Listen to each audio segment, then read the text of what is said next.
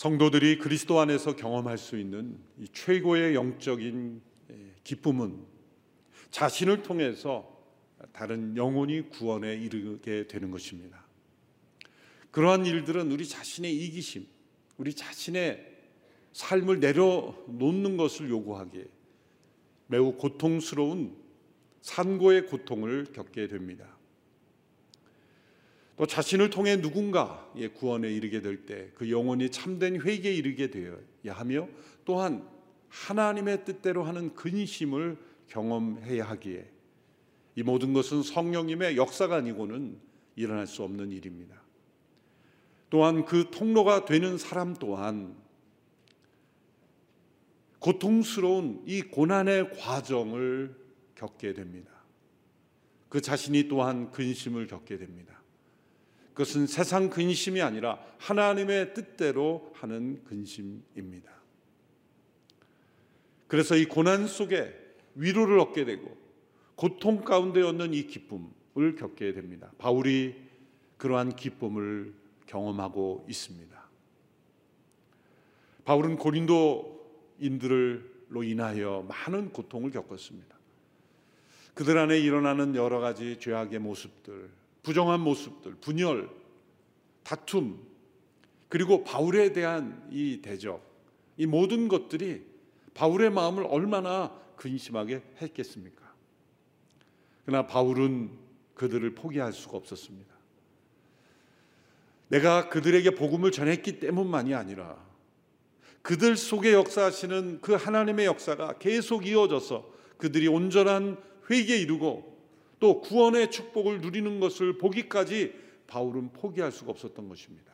그래서 그는 디도라는 제자를 통해서 자신의 그 눈물로 쓴 고통스러운 편지를 고린도인들에게 보냈습니다. 그 편지는 고린도 전서와 고린도 후서 이 사이에 보내진 편지이죠. 고린도 후서를 시작할 때 강해를 시작할 때 이 고린도 후서의 편지가 네 번째 편지라 이렇게 말씀드렸습니다. 고린도 후서인데 왜 네 번째 편지인가? 그것은 우리에게 현재 전해지지 않는 편지가 사이사이에 있었기 때문입니다. 다시 고린도 교인들과 바울과의 지나온 여정을 다시 한번 정리해 보면 바울이 2차 전도 여행 때 고린도에 교회를 세우고 개척을 했습니다. 얼마간의 목회라고 바울은 또 다른 지역에 갔습니다. 그리고 나서 들려오는 소식들이 이 고린도 교인들에게 어떤 문제들이 있다는 걸 알고 바울이 편지를 첫 번째 썼습니다. 이 편지를 썼다는 내용이 고린도 전서에 나옵니다. 내가 전에 편지를 이런 이런 내용을 썼는데 아, 그래서 편지가 먼저 있었다는 것이 알게 되는 거죠. 물론 그 이전에도 어떤 편지가 있었는지 그건 알 수가 없습니다. 성경에 언급된 대로만 추적을 할 수 있을 뿐이죠. 그럼 고린도 전서가 두 번째 편지가 되는 거죠. 바울이 제일 먼저 썼던 편지에 대한 응답이 바울에게 왔습니다. 내 자신들의 소식을 전하지만 또 여러 가지 문제들에 대한 이슈들을 제기하고 또 바울에 대해서 질문하는 그런 내용들도 있었습니다. 그래서 고린도전서를 보면 이 주제별로 정리가 잘 되어 있죠. 그것은 고린도인들이 제기한 문제들에 대한 바울의 나름대로의 이 해결책, 나름대로의 이 생각, 성경적 시각을 전해주는 거죠. 우상의 제물에 참여하는 문제, 또 음행하는 사람의 문제, 또 결혼의 문제, 또 서로 간의 다툼과 분열이 있는 문제, 이런 문제들에 대하여 바울이 권면을 한 내용이 고린도 전서입니다. 이 편지가 전해지고 난 뒤에 이 편지를 전해 주었던 것을 디모데로 우리가 추정하는데 그 디모데를 통해서 전해온 소식 고린도 전서의 편지를 전하고 방문하고 온 이 이후에 바울에게 들려온 소식은 매우 이 상황이 심각하다는 겁니다. 고린도 교회 상황이 생각보다 매우 심각하다. 그들의 분열, 다툼, 그들 안에 있는 죄악, 심지어 바울에 대한 태도, 그 교회를 개척하고 복음을 전해준 영적 아비와 같은 이 바울을 부인하고 신뢰하지 않고 불신하고 공격하는 그런 모습들이 있다는 것을 알게 됩니다. 그래서 바울은 곧바로 에베소에서 고린도로 배를 타고 건너가게 됩니다. 지도상의 위도에 보면 이 에- 에베소는 지금의 에, 터키 지역, 그래서 이 소- 아시아 지역이죠. 이 고린도는 유럽 쪽이죠. 그래서 배를 타고 건너가면 예, 바로 예, 건너갈 수 있는. 그러나 그 당시나 뭐 지금이나 아주 급하지 않은 배를 타고 건너가는 일은 없었겠죠. 매우 급한 마음으로 이 고린도를 방문합니다. 이것이 바울에게는 이 두 번째 방문이 되는데 매우 고통스러운 방문이 되었죠. 그 고린도인들의 모습을 보면서 정말 외부에서 들어온 거짓된 무리들에 의하여 그들이 얼마나 무너지고 있는지 또 바울을 얼마나 심각하게 공격하고 있는지를 보게 되었습니다. 문제는 아무도 그들을 만류하지 않고 그들에게 휩쓸려 가고 있는 모습을 바울이 보면서 바울은 엄청난 상처와 아픔을 가지게 됩니다. 그러나 그들과 싸우지 않고 조용히 다시 에베소로 되돌아오게 됩니다. 그러고 나서 바울은 편지를 다시 씁니다. 이것이 바울의 세 번째 편지입니다. 그 편지를 썼다는 것이 고린도후서 2장 4절에 이렇게 나오죠. 우리가 2장을 말씀할 때 살펴보았습니다만 2장 4절에 이렇게 되어 있습니다. 나는 큰 환란과 마음의 고통으로 인해 많은 눈물로 여러분에게 썼습니다. 이게 썼다는 게 세 번째 편지입니다. 이는 여러분을 근심하게 하려 하는 것이 아니라 여러분에 대해 넘치는 사랑이 내게 있음을 알게 하려는 것입니다. 사랑에서 나온 편지겠죠. 사실 그가 두 번째 고린도를 방문했을 때 그렇게 멸시를 받고 공격을 받았으면 안 보면 끝이죠. 인간적으로 생각하면 고린도인과의 관계를 그냥 끊어버리고 싶었을 겁니다. 그러나 바울은 포기할 수가 없었던 거예요. 그 바울 안에 있는 이 사랑 때문에 고린도인들의 이 모습, 올바르지 않은 모습, 타락한 모습, 또 바울을 공격하는 이 대적하는 모습까지도 바울은 포기할 수 없었습니다. 그래서 눈물로 이 편지를 써서 아마 그 편지 가운데는 책망이 들어있을 겁니다. 교훈이 들어있었을 겁니다. 그들의 옳지 않은 모습을 복음으로 다시 교정해 주는 내용이 있었을 겁니다. 그래서 디도라는 제자를 통해서 이 편지를 고린도에 보낸 겁니다. 그러고 나서 아마 바울은 이 고린도 후서를 쓰기 시작했을 겁니다. 그 다음 편지, 네 번째 편지를 쓰기 시작했을 겁니다. 어쩌면 이 고린도 후서를 써가는 중에 디도가 돌아왔을 것으로 생각할 수 있어요. 왜냐하면 이 편지의 흐름 속에 이제 7장에 이르러서 이 디도를 만났다는 내용이 나오기 때문입니다. 바울은 이 고린도인들에 대한 근심 때문에 사역이 제대로 손에 잡히지 않았어요. 에베소에서 드로아라는 이 북쪽 지역에 사역의 문이 열렸지만 거기서도 열매 맺지를 못했어요. 또 마게도냐로 가서 거기서 환란 가운데 있었습니다. 바로 거기서 이제 디도를 드디어 만나게 됩니다. 그 모든 여정이 바울에게 얼마나 큰 근심이었겠습니까? 그러나 그 근심의 성격은 이 세상적인 근심이 아니죠. 오히려 자기가 근심하지 않으려면 고린도 교회 교인들과의 관계를 끊어버리면 바울은 마음이 편했을 겁니다. 그러나 성령님께서 그렇게 허용하지 않으셨어요. 그리고 그로 하여금 편지를 쓰게 하고 사람을 보게 하고 보내게 하고 계속해서 이 고린도인들을 향하여 권면하게 했습니다. 고통스러운 과정이었습니다. 그러나 성령님께서 이 바울의 이 노력을 사용하셨고 그의 기도를 받으셨고 그의 편지를 읽는 고린도인들이 감동을 받게 하셨고 또 그 편지를 들고 간 디도라는 제자를 통해 하나님께서 역사하셨습니다. 이제 마케도니아에서 이 디도를 만나게 됩니다. 기다렸던 이 디도를 만나게 되면서 바울은 고린도인들 가운데 올바른 변화가 일어났다는 소식을 듣고 큰 위로를 겪게 되고 그리고 기뻐하게 됩니다. 그 감격을 이제 오늘 본문 고린도서 7장 8절에서 10절에서 고백하고 있는 것입니다. 이러한 배경 속에서 이 말씀을 읽어야 하기 때문에 잠시 설명을 다시 드렸습니다. 8절, 10절 같이 읽겠습니다. 시작. 내가 편지로 인해 여러분을 근심하게 했다 할지라도 지금은 후회하지 않습니다.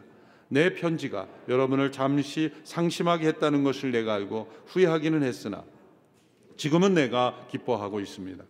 왜냐하면 여러분을 근심하게 했기 때문이 아니라 여러분이 그 근심으로 회개하게 됐기 때문입니다. 여러분은 하나님의 뜻대로 근심한 것이므로 결국 여러분은 아무것도 손해를 본 것이 없습니다. 하나님의 뜻대로 하는 근심은 구원에 이르게 이르는 회개를 가져오므로 후회할 것이 없습니다. 그러나 세상 근심은 죽음을 가져옵니다. 8절에 내가 편지로 인해 또 내 편지가 이것은 세 번째 편지라고 부르는 그 편지의 내용이죠. 고린도전서가 아니라 눈물로 쓴 고통 가운데 쓴 고린도를 방문하고 엄청난 충격과 배신감과 그리고 마음의 상처를 입은 상태였지만 눈물을 흘리며 고통 속에 그들에게 올바른 길로 돌아오라고 썼던 그 편지. 그 편지를 보내고 나서 잠시 후회도 했다. 이 솔직한 마음이죠. 내가 너무 심한 말을 쓰지 않았는가? 이거로 진짜 우리 모든 관계가 끝난 게 아닌가? 그렇게 안타까워하며 걱정하기도 했지만 이제는 후회하지 않는다. 왜냐하면 그 편지로 인하여 너희들이 근심하게 됐고 그 근심은 하나님의 뜻대로 하는 근심이었기에 이제 회개에 이르게 되었으므로 내가 기쁘다. 그렇게 고백하고 있었습니다. 바울이 디도를 통해 이 편지를 보내는 일은 결코 유쾌한 일이 아니었죠. 우리가 서로 기분 좋은 말 하기는 참 쉽습니다. 좋은 말을 해주기는 참 좋습니다. 기분이 상할 수 있는 말, 그러나 꼭 해야 할 말, 그리고 하나님의 뜻 가운데 있게 하기 위하여 전해야 할 말, 그 말은 때로 우리로 하여금 근심하게 할 수 있습니다. 그러나 세상 근심이 아니라 하나님의 근심을 하게 하는 것은 결국 참된 회개에 이르게 되며 결국 구원에 이르는 과정이기 때문에 이것은 우리가 회피할 일이 아니라는 것입니다. 우리가 서로 교회 공동체로 만날 때도 어쩌면 가면을 쓰고 좋은 모습으로만 만나고 있지는 않은지 모르겠습니다. 어쩌면 우리의 집에 다양한 상황 속에서 쓰는 가면이 있는지 모르겠어요. 친구 만날 때 쓰는 가면, 예배 드릴 때 쓰는 가면, 집에서 쓰는 가면, 혼자 있을 때 쓰는 가면, 여러 가면을 이렇게 상황마다 골라서 쓰고 나오는지 모르겠어요. 그래서 가끔 예배당 나올 때 다른 가면을 쓰고 왔다가 다시 돌아가서 쓰고 나오는 경우도 있죠. 순예배 때 쓰는 가면, 여러 가면으로 우리 자신을 좋은 모양으로 포장하고 살아가는지도 모릅니다. 그러나 우리의 관계가 하나님의 뜻대로 하는 근심을 하게 하는 세상 근심은 잊어버리게 하고 하나님의 뜻대로 하는 근심하게 하는 관계가 된다면 그것은 순간 우리의 기분은 상할지 모르지만 우리의 구원을 위해서 너무나 중요한 만남이 되는 것입니다.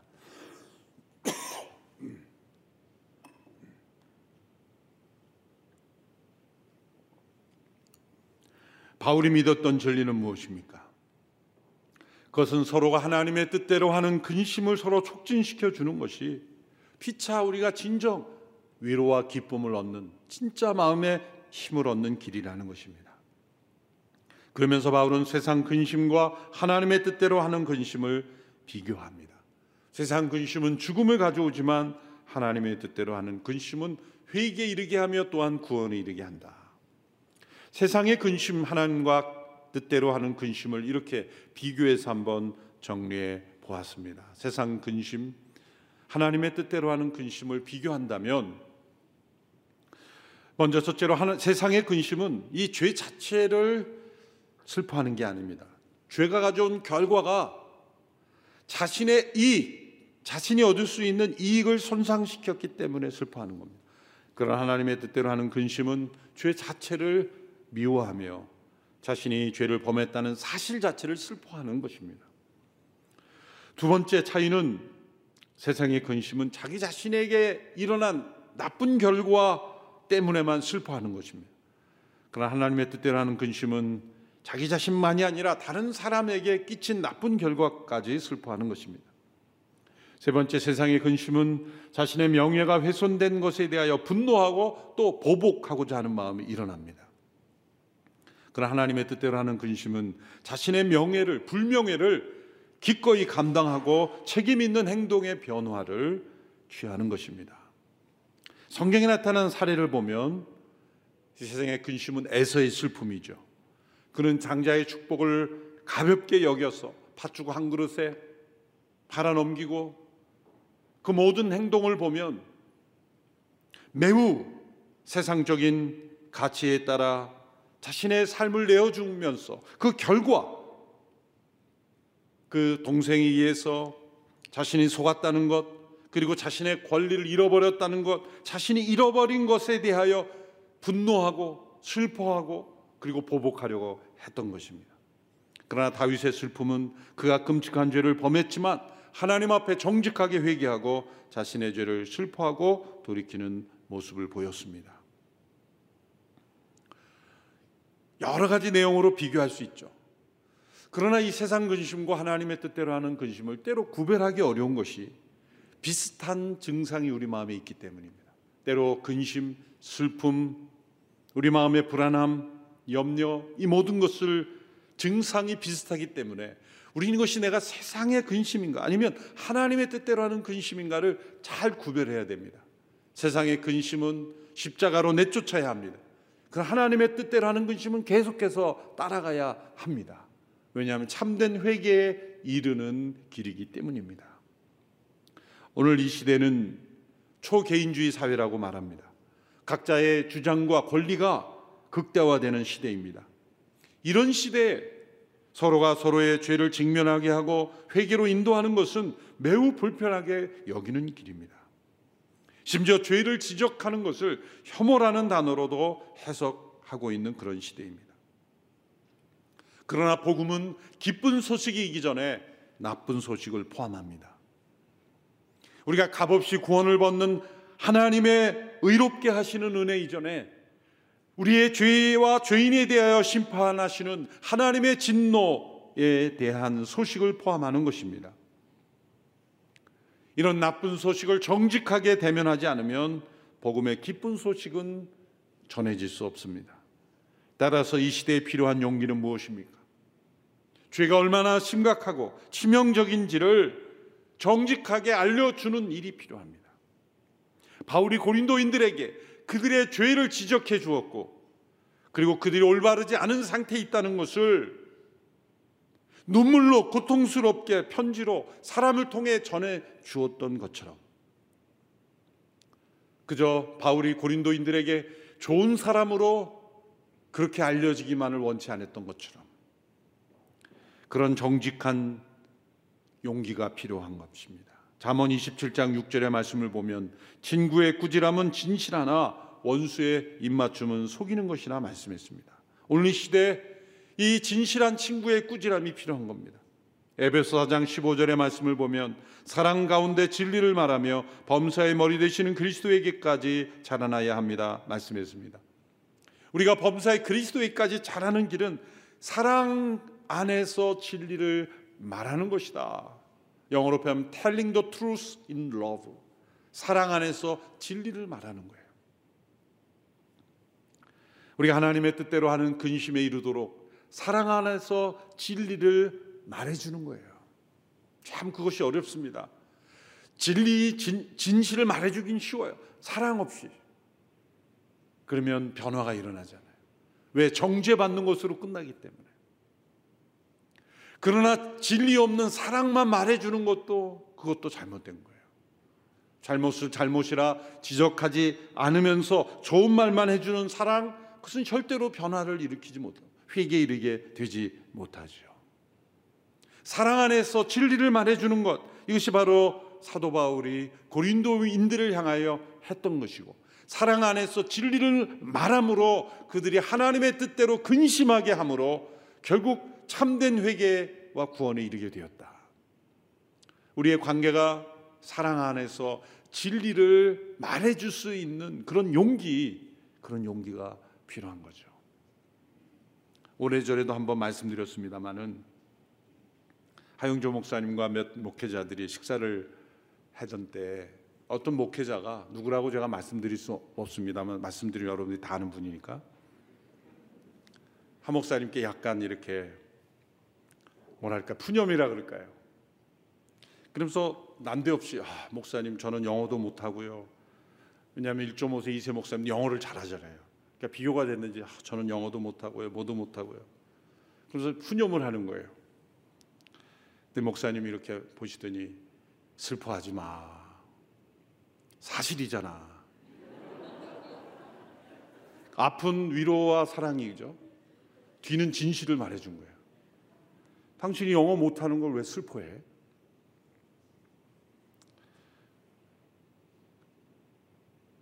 그 사랑 가운데 진리를 말하는 게 저런 거구나.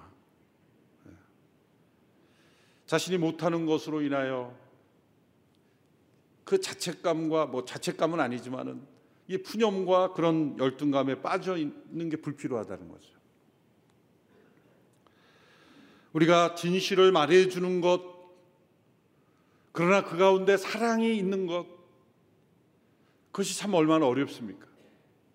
그러나 누군가가 하나님의 뜻대로 하는 근심,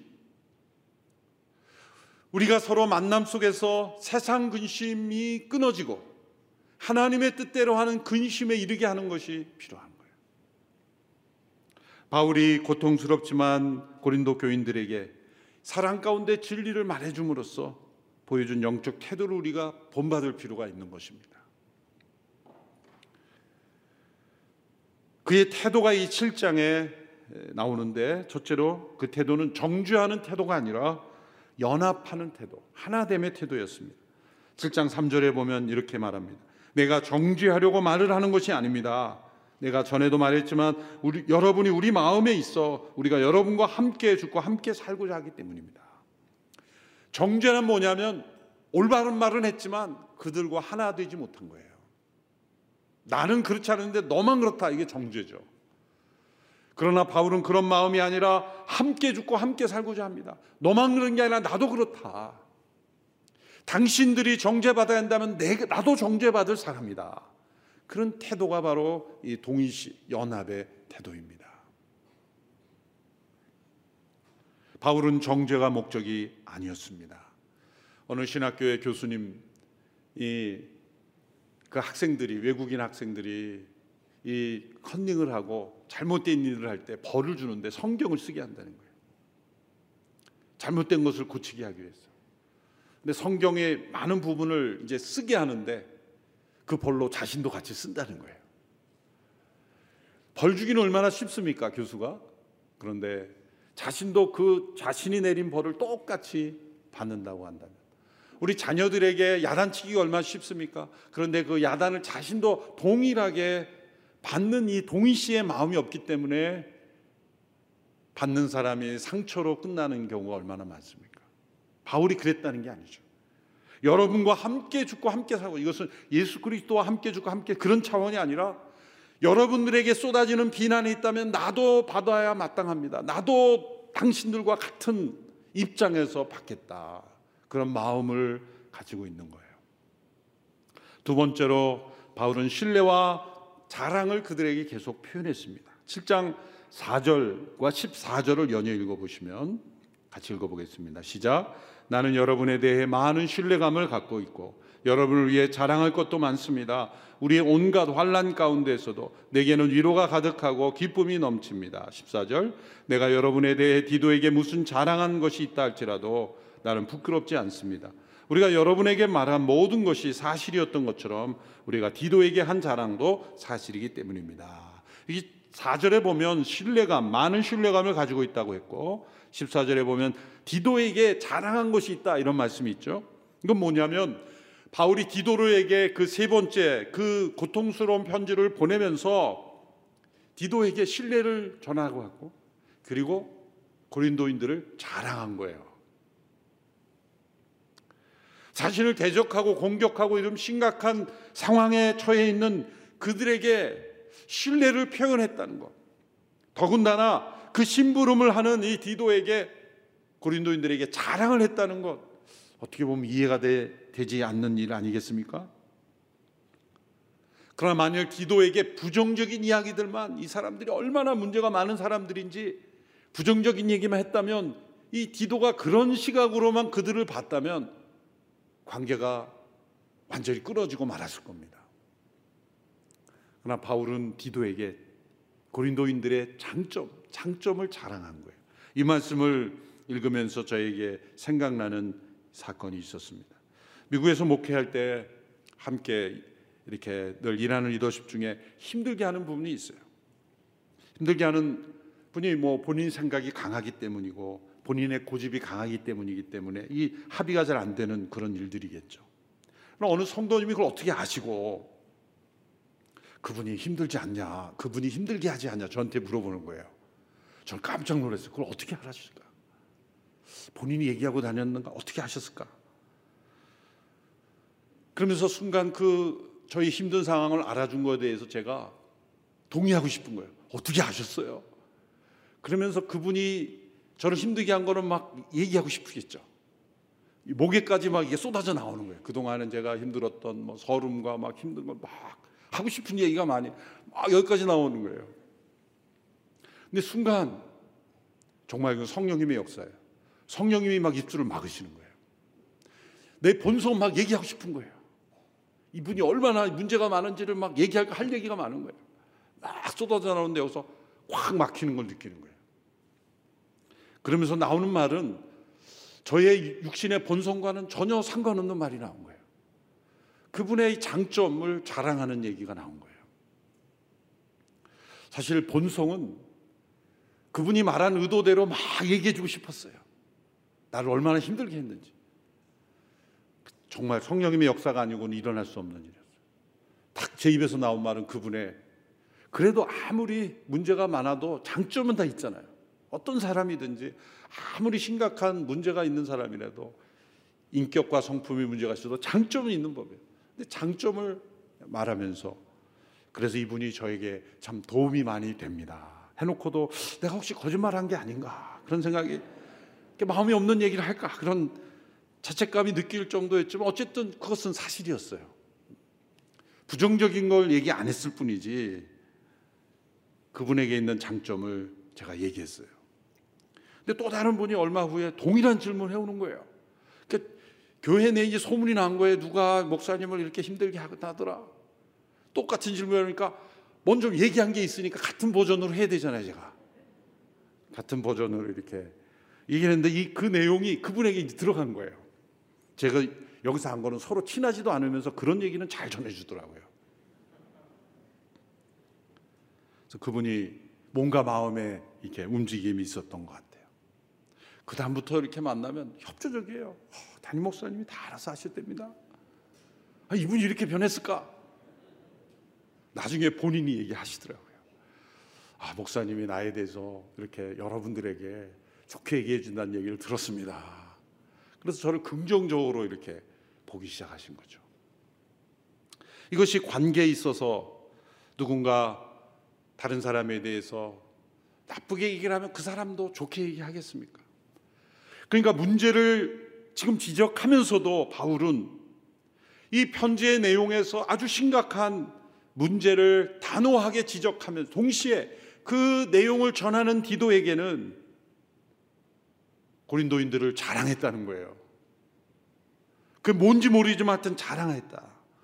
그리고 자랑한 것이 사실이었다는 게 고린도인들이 돌이키고 변화되었다는 거예요.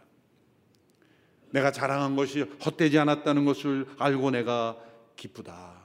내가 자랑한 것이 사실이다라는 것이 드러났다라는 것을 지금 기뻐하고 있는 것입니다. 신뢰와 자랑을 계속해서 표현해 준다는 것.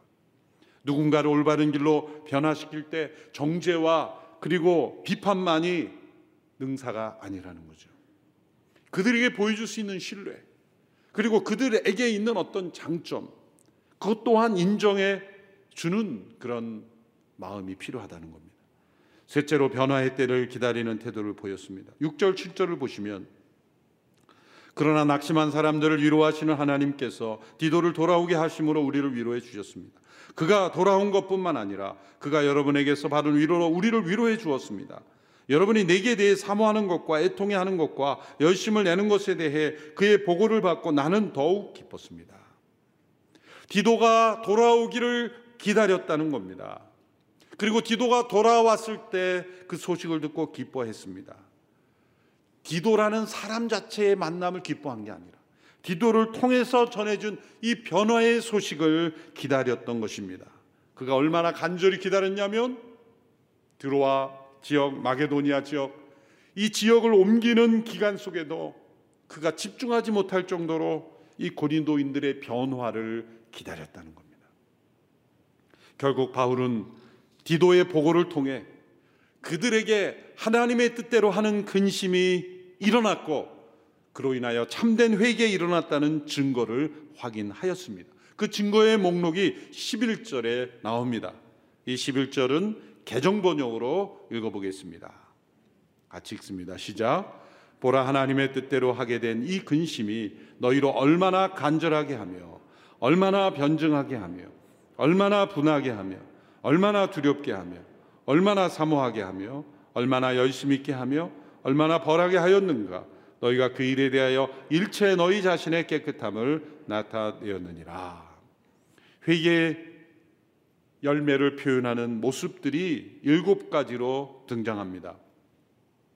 얼마나 간절한가, 얼마나 변증하게 하는가, 얼마나 분하게 하는가 쭉 이어지는 이 내용들이 바로 하나님의 뜻대로 하는 근심에 이르러 회개한 사람들에 나타나는 이 고린도인들의 모습이었다는 겁니다. 그런데 이 얼마나 간절한가 다음부터 사실 번역에 빠진 게 있습니다. 헬라어 단어로 알라라는 게 이슬람의 알라가 아니라 우리말로 번역하면 그 이상 더 게다가 더욱이 그런 뜻이에요. 영어로 more over. 그러니까 여섯 번이나 얼마나 간절한가 다음에 더욱이 게다가 또 얼마나 변증하게 되는가 얼마나 분하게 되는가 게다가 또 얼마나 두렵게 되는가 이 편지의 이 내용을 써가면서 바울이 그 감격스러운 모습들이 여기 표현이 되는 거예요. 같은 단어지만 계속 반복되면서 얼마나 간절한가는 이 깊은 관심으로 이 일을 신속하게 이루고자 열망하는 태도를 말하죠. 얼마나 변증하게 하는가 그것은 자신의 잘못됨을 인정하고 용서를 비는 태도입니다. 얼마나 분하게 하는가 내가 내 탓이요 내가 잘못이라는 자신에 대하여 예, 죄에 대하여 분노하는 마음이죠. 얼마나 두렵게 하는가 하나님을 두려워했다는 겁니다. 얼마나 사모하게 하는가 바울과의 다시 관계를 회복하게 하는 마음이 있었다는 겁니다. 얼마나 열심 있게 하는가 잘못된 것을 고치기를 원하는 열심이고 얼마나 벌하게 하며 그것은 책임 있는 벌을 받기를 원하는 마음들 이것이 바로 하나님의 뜻대로 하는 근심으로 인한 회개의 열매입니다. 기도를 통해 이러한 소식을 듣고 바울은 기뻐하고 있습니다. 그 소식을 전하는 심부름을 했던 디도도 새 힘을 얻었습니다. 이것이 복음 안에 살아가는 삶이에요. 복음 안에 형성된 관계입니다. 세상적인 관계는 만나고 나면 세상 근심이 가득하게 되는 거예요. 세상 없던 근심도 생기고 있던 근심도 더 커지는 거예요. 그러나 복음 안에 그리스도의 공동체는 만날수록 세상 근심은 잊어버려지고 하나님의 뜻대로 근심하게 되는 겁니다. 그리고 회개에 이르게 됩니다. 그리고 참된 구원의 삶으로 나가게 됩니다. 우리 성도의 관계가 그런 관계가 되기를 바랍니다. 그리고 그 회개를 통하여 얻게 되는 이 기쁨, 위로, 그 새 힘이 우리 안에 우리 안에 충만하게 넘쳐나게 되기를 축원합니다. 기도하겠습니다. 하나님 아버지 바울과 디모데 바울과 디도를 통하여 고린도 교인들과의 맺었던 이 관계를 통하여 우리에게 주시는 영적 교훈을 되새겨 봅니다. 하나님의 뜻대로 하는 근심이 우리에게도 있게 하여 주옵소서. 세상 근심을 이를 죽음에 이르게 하고 멸망에 이르게 하고 아무 열매도 없게 하는 세상의 근심은 다 사라지게 하시고 하나님의 뜻대로 하는 근심만이 우리에게 가득하게 하옵소서. 예수님의 이름으로 기도하옵나이다. 아멘.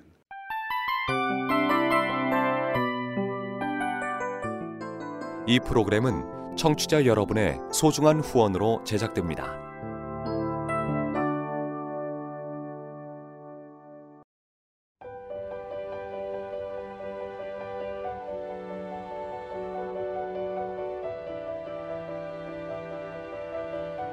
세상에는 수많은 교회들이 있지만 더 깊이 있는 말씀 강해를 찾기 위해 크기로만 교회를 선정하지 않습니다. 보다 좋은 영적 콘텐츠를 더 많이 나누기 위해 방송비를 받지 않습니다. 1년 365일 복음만 전하고 싶어서 우리는 광고를 하지 않습니다. 온누리의 복음을 땅끝까지 CGN TV와 함께 땅끝 선교사가 되주세요.